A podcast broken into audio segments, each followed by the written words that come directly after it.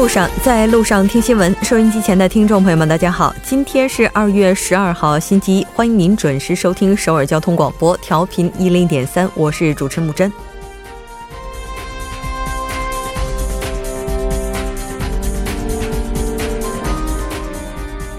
北韩艺术团于昨天晚间完成在首尔的演出之后，于今天上午经由陆路返回北韩。自本月六号抵达韩国的北韩艺术团一路吸引着人们的关注，两场演出更是一票难求，台上台下的互动也带给人们无限的感动。希望北韩艺术团访韩，高级别代表团访韩。南北冬奥共同入场，北韩特使金宇正以北韩最高领导人身份邀请文总统访韩等一系列友好信号能够一直延续。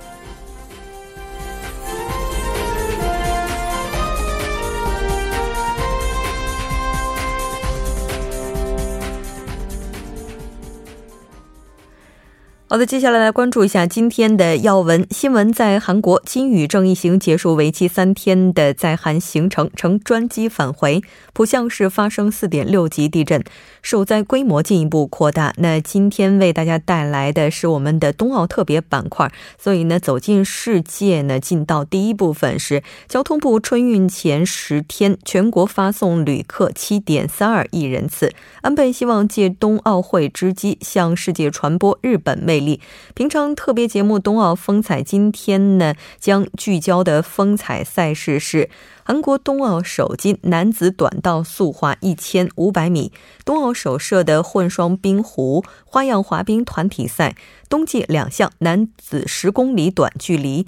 今天的新闻放大镜依然邀请专家学者放大探讨新闻热点焦点。今天我们要讨论的是正在燃烧的韩国 Me Too 运动。从每周一到周五晚六点至八点，了解最新动态，锁定调频一零一点三新闻在路上。稍后是今天的新闻在韩国，之前是广告时间，广告过后马上回来。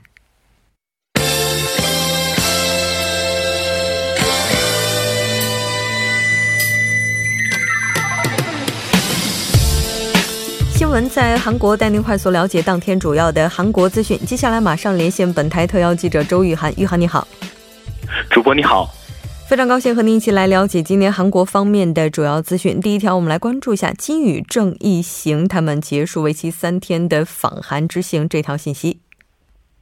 好的，那么北韩劳动党委员长金正恩的特使、劳动党中央委员会第一副部长金宇正等北韩冬奥高官团一行呢，是结束了为期三天的访韩行程。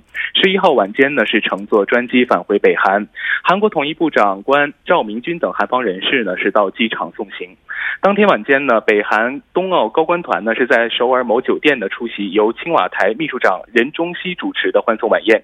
随后呢，在首尔国立中央剧场与韩国总统文在寅一同观看北韩三池渊管弦乐团的演出。北韩代表团于平昌冬奥会开幕当天的九号呢，搭乘专机入境。北韩最高人民会议常任委员会委员长金永南呢，同一天出席文在寅为各国首脑级人士主办的欢迎的招待会。之后呢，同金宇正出席平昌冬奥会的开幕式。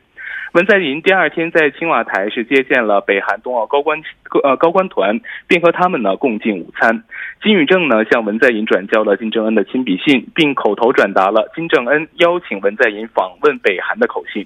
同一天晚上呢，文在寅与金宇正、金永南呢是在江原道江陵关东冰球中心共同观看了南北联队和瑞士队的比赛，为联队队员加油助威。主播，嗯。韩国统一部相关人士是怎么样评价这一次北韩的访问呢？是的，那么韩国统一部官员今天就表示呢，北韩高级别代表团访韩为和平解决半岛问题呢是提供了动力，但是无核化呢并没有取得进展。韩方今后的工作呢侧重于引导北韩和美国展开对话。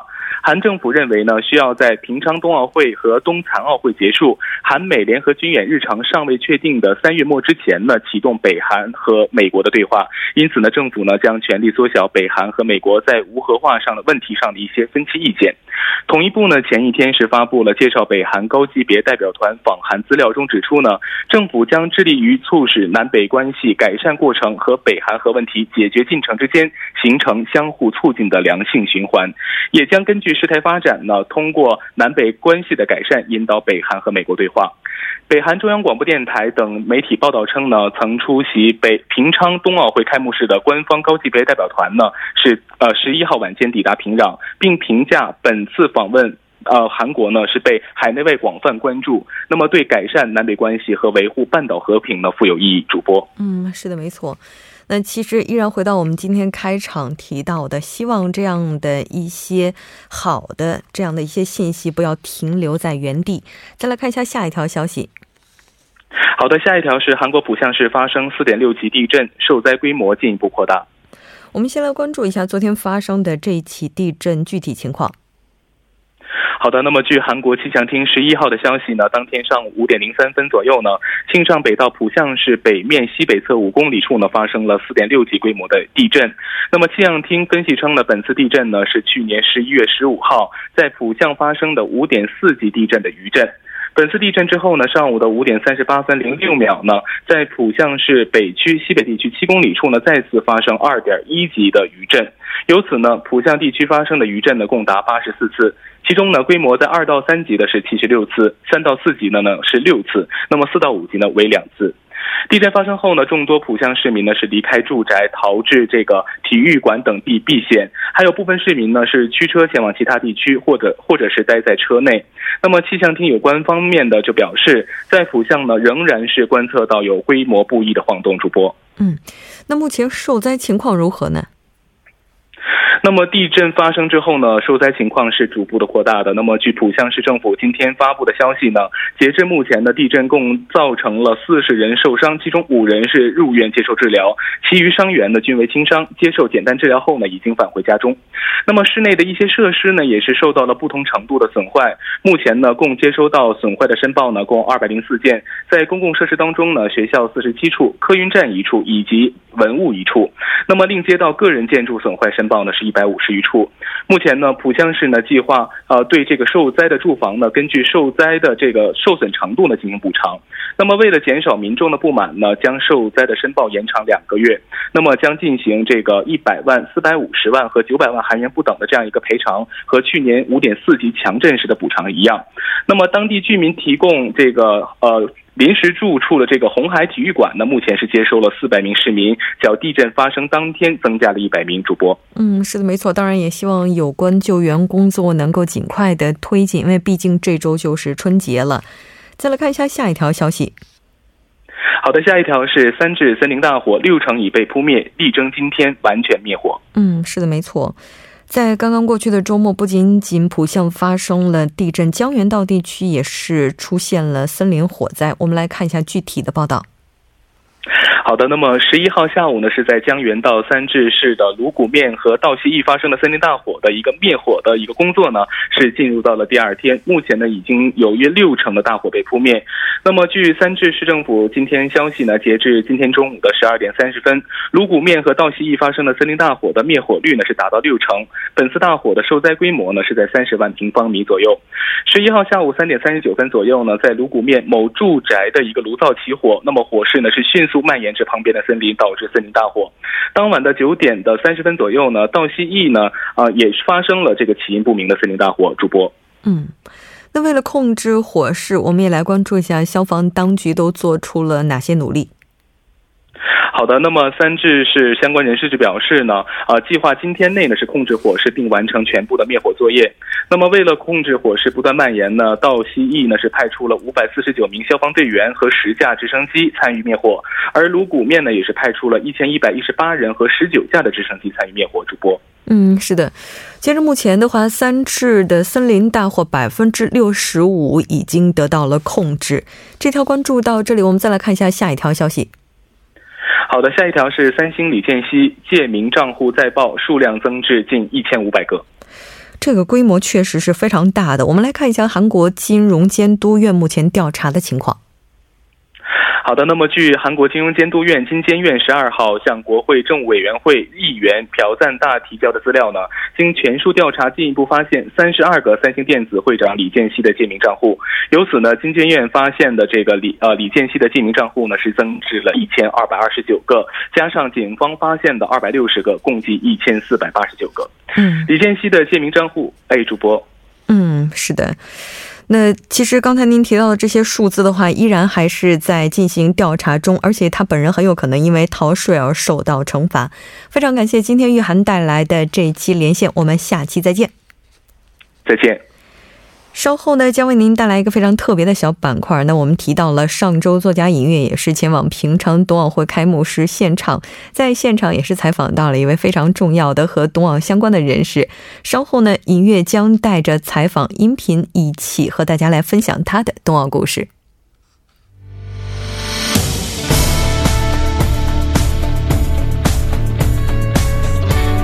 您现在收听的是《新闻在路上》。好的，欢迎回来。现在时刻是六点十二分，这里是正在为您直播的 TBS EFM 调频一零点三新闻在路上。那刚才我们提到了，接下来呢，影乐作家将会写着他的冬奥特别采访音频来和大家分享冬奥故事。音乐你好，你好，主播。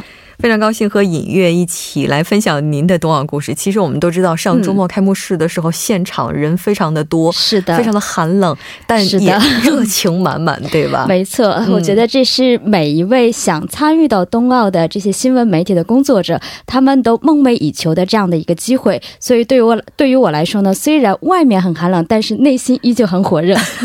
是的，没错。刚才我们提到了您在平昌遇到了一位非常重要的人士。没错，其实我想就是。关注过咱们 TBS EFM 的中文节目的朋友们，对于这位应该来说也不是特别陌生的，而且他也是在我们之前的呃节目当中也做过一个常做的嘉宾。那他现在这个身份呢，就是冬奥火炬手和形象大使拓石。对，没错。其实，在开幕式当天哈，拓石也是简短的跟大家分享了一下现场的一些情况。是的，当然那个连线时间非常的短哈，大概是两分钟左右的样子。那今天。尹月是带着他的特别专访音频来的，没错，大概是长约五分多钟的这样的一个采访音频。是的，那接下来就请大家竖起来耳朵，一起来聆听冬奥大使和他的冬奥故事。亲爱的新闻在路上的听众朋友们，大家晚上好，我是尹月。那我现在所在的位置呢是平昌冬奥的主竞技场的门口。现在时间是下午的五点四十五分。我们发现已经有不少的观众朋友们在陆续陆续的走进这个现场。那同样，今天下午呢，在平昌也是进行了冬奥圣火传递的最后一站。我们也非常荣幸的遇见了我们本届平昌冬奥的火炬手以及形象大使拓实。那拓实先为听众朋友们自我介绍以及打声招呼吧。听众朋友们，晚上好，我是本次二零一八平昌冬奥会的宣传大使拓石。那相信听众朋友们呢，对我们拓石的声音呢，一定是非常的熟悉了，因为他之前呢，也是我们首尔生活加油站的常客嘉宾。那您最近这段时间，因为参与到冬奥以来，应该是时间时间表应该是非常忙碌，是吗？对，那目前因为现在平昌的呃住房条件是比较紧张的，所以我到呃这个月的十一号为止，都需要每天往返于首尔做 KTX。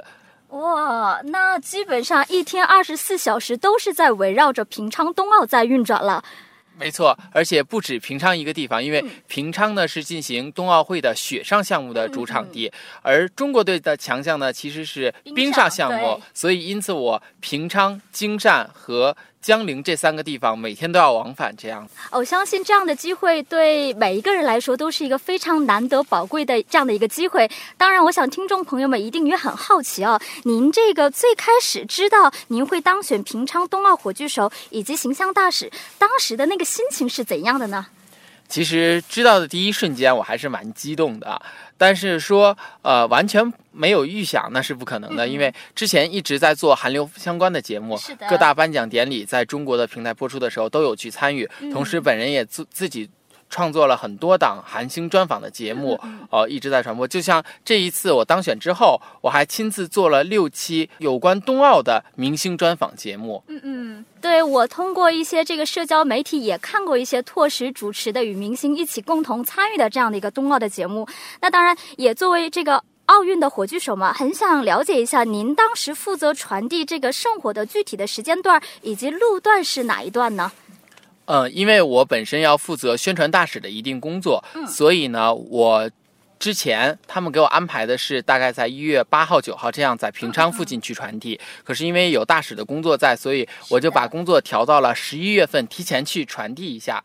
啊，当时的天气也不是很冷，所以传递的时候没有像想象中的那么呃，就是遇到严酷的天气，还是挺温和的一个天气下传递的。但是我在传递的时候，一开始嘛，也没有什么消息啊。也在想，我传火炬的时候应该是个什么样的样子，所以在家里自己也对着镜子去练习了一下，比如说 啊，短道速滑的这个动作呀，还有对，然后现场对观众说什么话呀，这种呃预想了很多，做了很多的方案，还是蛮有意思。呃，我觉得虽然短短的只跑了两百米，可能只有三分钟吧，可能这三分钟是我二零一八年里最难忘的三分钟了。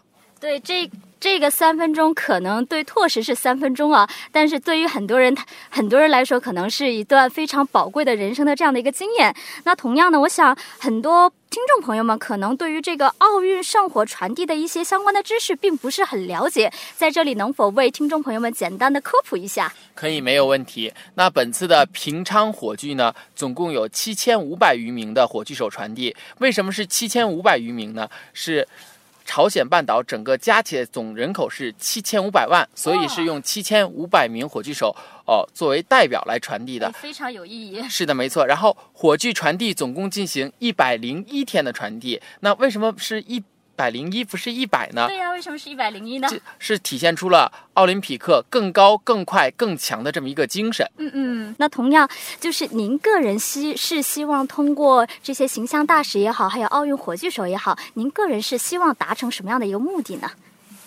那么首先呢，今年的平昌冬奥会在筹办期间可以说是，呃，多灾多难，遇到了各种各样的事情，但是都是化险为夷，最最终走向了今天这个啊开幕式顺利开幕了。嗯，所以我觉得呃。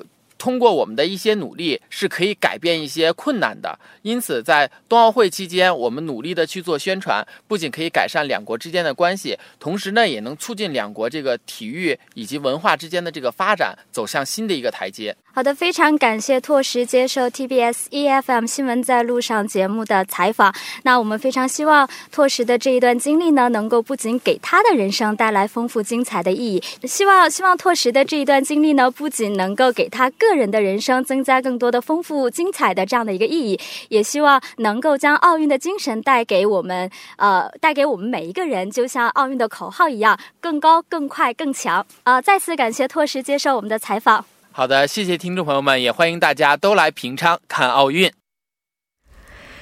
好的，那听完拓师的，欢迎大家都来平昌看奥运。好，我倒是在想，现在有多少朋友还在平昌冬奥现场？因为毕竟这两天在开幕式结束之后，也是有很多的比赛在进行着。是的，特别是前两天这个韩国的首金的诞生，然后今后还有这个花滑的比赛，相信很多中韩的观众都是愿意去看的。这样这样的一系列的赛事，是的，没错。但是不管怎么样啊，看到这么精彩比赛的同时，依然是觉得大家还是要注意保暖。吧，因为我记得当时看到这个音乐作家从现场发回来的照片哈，基本上每个人都裹得像粽子一样，是吧？对，像个熊。是的，但是不管怎么样，那么精彩的比赛，而且呢，到目前为止，这个奖牌榜也是在不断的更新着。我们也看到这个金牌榜也是在发生一些变动啊，还是让人觉得心跳加速的。那我们今天的这期特别采访就是这些了，非常感谢尹月，我们稍后在其他一个板块当中再见。好的，我们稍后再见。那接下来来关注一下这一时段的路况、交通以及天气信息。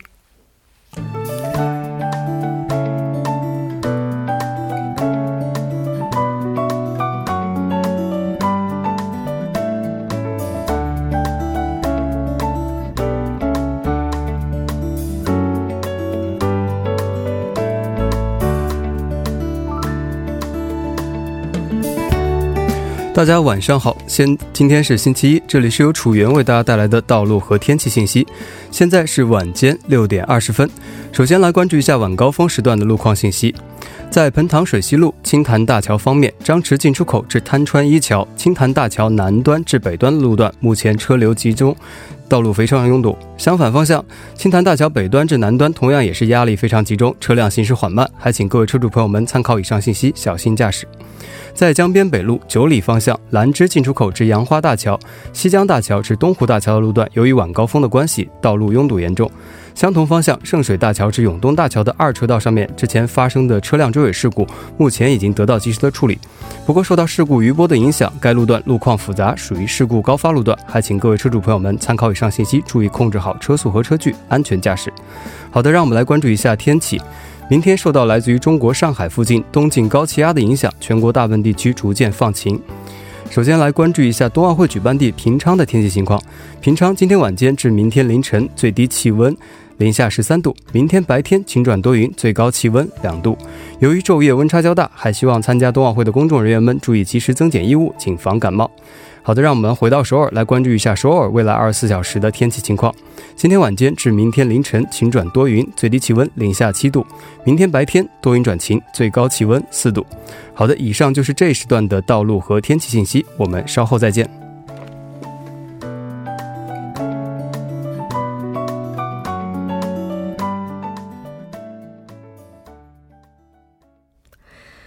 好的，欢迎回来。接下来马上为您带来我们今天的国际资讯，走进世界。马上连线本台特邀记者齐明明，齐记者你好，主播你好，非常高兴和您一起来了解今天国际方面的主要资讯。我们先来看一下今天的第一条消息。好的，第一条第一条消息呢，我们来关注一下中国的春运情况。那根据交通部的消息，春运前十天全国发送旅客七点三二亿人次。我们来看一下具体的数据信息。好的，截至二月十号呢，今年春运前十天，全国铁路、道路、水路、民航共累计发送旅客七点三二亿人次，比去年同期下降了百分之三点三一。其中，铁路发送旅客八千九百二十二十八万点五万人次，增长了零点百分之零点四五；道路发送旅客呢，六点一八亿人次，下降百分之四点一一。而水路发送旅客八百九十一万人次，下降了百分之四点三三；而民航发送旅客一千六百零一点九一万人次，增长了百分之九点七八。嗯，那刚才您提到的这些数字，应该说跟往年相比出现了下降，这个下降的原因是什么呢？是的，今年春运客流呢总体呈下降的趋势。调查发现，发现呢主要有几方面的原因。一是今年春节与往年相比呢比较晚，大专院校已经集中于一月底放假，春运前学生流返乡基本完成了。那第二个呢是部分劳动密集型企业呢已在春春运前提前停工放假，务工流运输压力也是提前释放。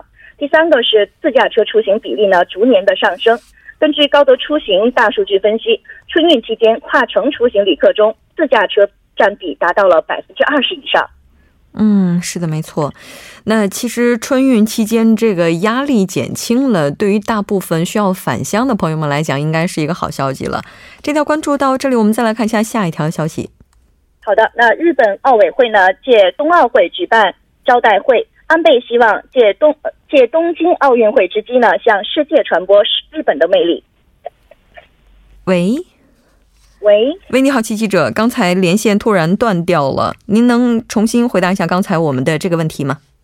好的，好的，那我现在呃具体介绍一下，安倍希望借东京奥运会之机呢，向世界传播日本魅力。嗯，是的，那我们来看一下这次安倍晋三在招待会上，他具体提到了哪些内容？好的，根据报道呢，日本奥委会在平昌冬奥会会场附近举办了这次招待会。那在会上，安倍致辞称。东京奥运会呢是日本全国的盛典，希望这个奥运会成为将每个日本人与世界连接、世界可以发现日本各地多样魅力的大会。强调要借冬奥会之机向世界传播日本的魅力。嗯，是的，没错。而且根据我们了解，安倍首相当天也是访问了江陵的选手村。是的，安倍当天呢还访问了奥运选手在江陵入住的奥运村，还鼓励了参加。速度滑冰与花样滑冰比赛的日本选手，并观看了日本女子冰球队与瑞典瑞典队的比赛。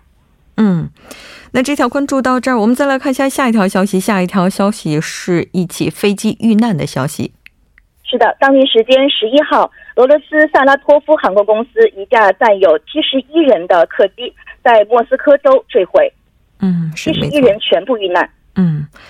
那应该说，这条消息也是让无数的人心痛。截至目前的话，对于事故的过程以及原因，是否有比较明确的表示呢？这架客机呢是由俄罗斯飞往奥尔斯克的，那机上有六十五名乘客和六名机组人员，但是在起飞后坠毁，事故原因呢现在暂时不明确。那俄罗斯相关部门呢正在展开调查，目前已经发现失事客机的一个黑匣子。根据俄罗斯紧急情况部消息呢，消防人员已经在事发地找到首批残骸和遇难者的遗体。嗯，是的，没错。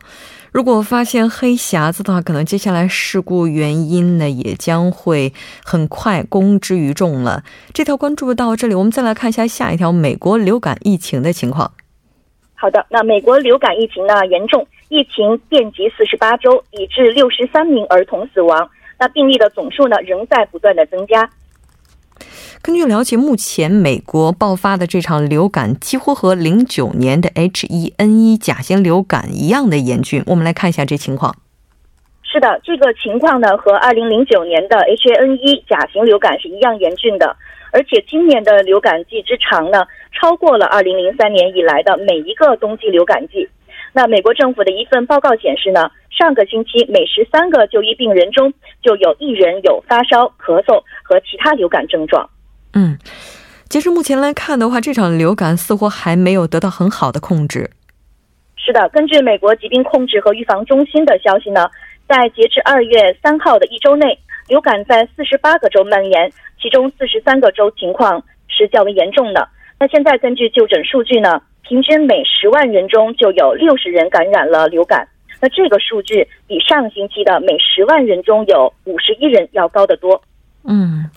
我们也了解到，一般通常来讲的话，流感它的多发季节是在上一年从十二月份下旬开始，在二月左右的时候达到峰值。但今年流感季开始的这个时间点似乎特别早，而且到十二月份的时候，很多州就已经开始变得普遍了。那随后这个飙升的情况也是非常严重的。当然，我们也希望有关当局能够尽快的控制疫情。非常感谢今天其记者带来的这一期连线，我们下期再见。好的，下期见。我们稍后第二部节目当中再见。